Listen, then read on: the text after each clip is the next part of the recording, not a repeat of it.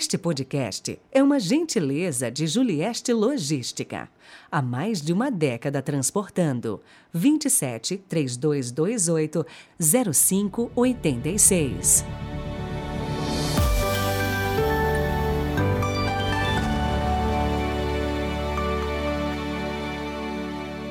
Olá, bom dia, bem-vindos ao 25º domingo do tempo comum 18 de setembro de 2022. Estamos no quinto dia da novena São Pio de Petreutina. Você sabe que aqui na paróquia onde eu estou pároco, temos uma relíquia dele, uma gaze que ele usava em uma das mãos para estancar o sangue.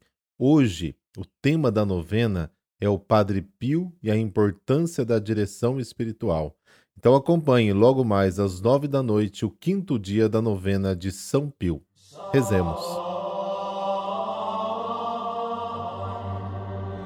Pelo sinal da Santa Cruz, livrai-nos Deus, nosso Senhor, dos nossos inimigos.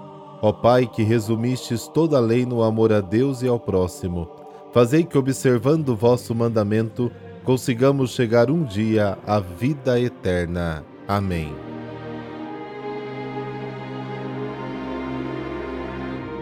Lucas capítulo 16, versículos de 1 a 13. O Senhor esteja convosco, Ele está no meio de nós. Proclamação do Evangelho de Jesus Cristo segundo Lucas. Glória a vós, Senhor. Naquele tempo, Jesus dizia aos discípulos: Um homem rico tinha um administrador que foi acusado de esbanjar os seus bens. Ele o chamou e lhe disse: Que é isto que ouço a teu respeito? Presta contas da tua administração, pois já não podes mais administrar meus bens. O administrador então começou a refletir: O Senhor vai me tirar a administração. Que vou fazer? Para cavar não tenho forças, de mendigar tenho vergonha. Ah, já sei o que vou fazer, para que alguém me receba em sua casa quando eu for afastado da administração. Então ele chamou cada um dos que estavam devendo ao seu patrão e perguntou ao primeiro: Quanto deves ao meu patrão? Ele respondeu: Cem barris de óleo. O administrador disse: Pega a tua conta, senta-te depressa e escreve cinquenta. Depois ele perguntou a outro: E tu, quanto deves? Ele respondeu: Cem medidas de trigo. O administrador disse: Pega a tua conta e escreve oitenta. E o Senhor elogiou o administrador desonesto porque ele agiu com esperteza. Com efeito, os filhos deste mundo são mais espertos em seus negócios do que os filhos da luz. E eu vos digo: usai o dinheiro injusto para fazer amigos, pois quando acabar, eles vos receberão nas moradas eternas. Quem é fiel nas pequenas coisas, também é fiel nas grandes. E quem é injusto nas pequenas, também é injusto nas grandes. Por isso, se vós não sois fiéis no uso do dinheiro injusto, quem vos confiará o verdadeiro bem? E se não sois fiéis no que é dos outros, quem vos dará aquilo que é vosso? Ninguém pode servir a dois senhores, porque ou odiará um e amará o outro, ou se apegará a um e desprezará o outro. Vós não podeis servir a Deus e ao dinheiro. Palavra da salvação. Glória a vós, Senhor.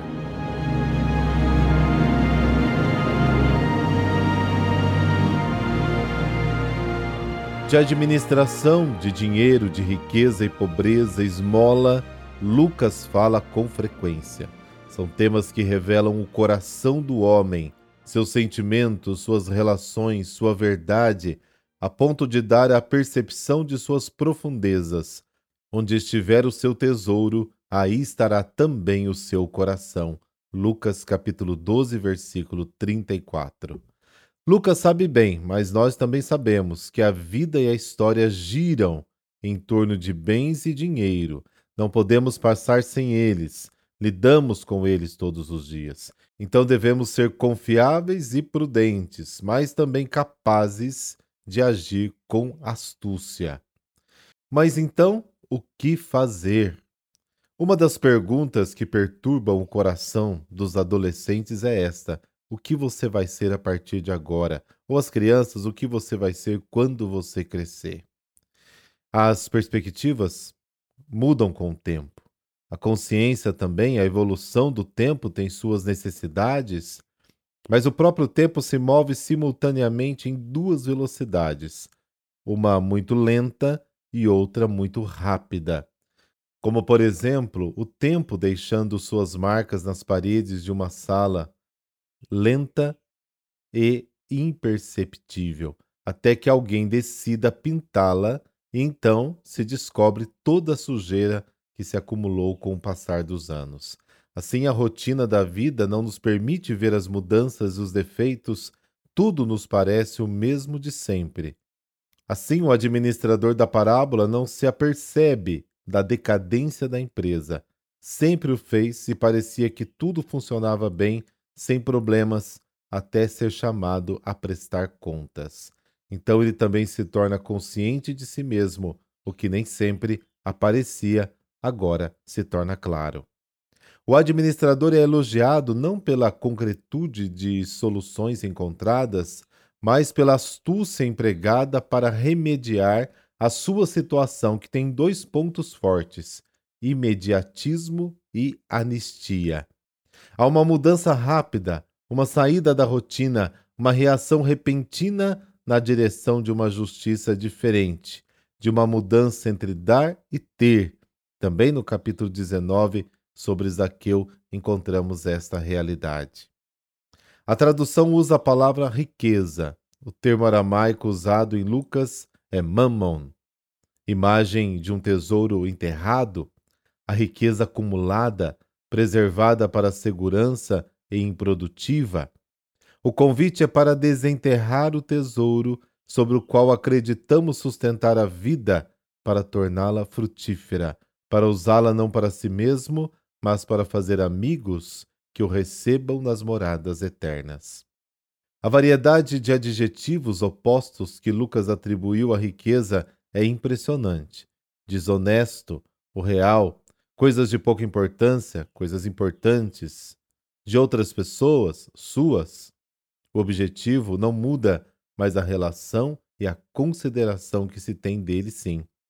Particularmente significativo é o pedido de fidelidade à riqueza alheia, que já nos foi confiada e que temos nas mãos, porque a nossa chegará no futuro, o que considerarmos nosso, da terra à casa, das finanças à produção.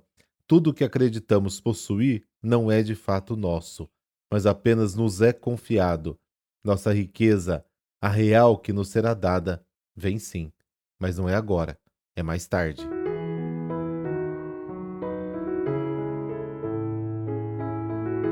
São José Copertino, no dia 17 de junho de 1603, nasceu no reino de Nápoles, na aldeia de Copertino, um menino de nome José, cujo pai, um pobre carpinteiro, mal conseguia sustentar a família.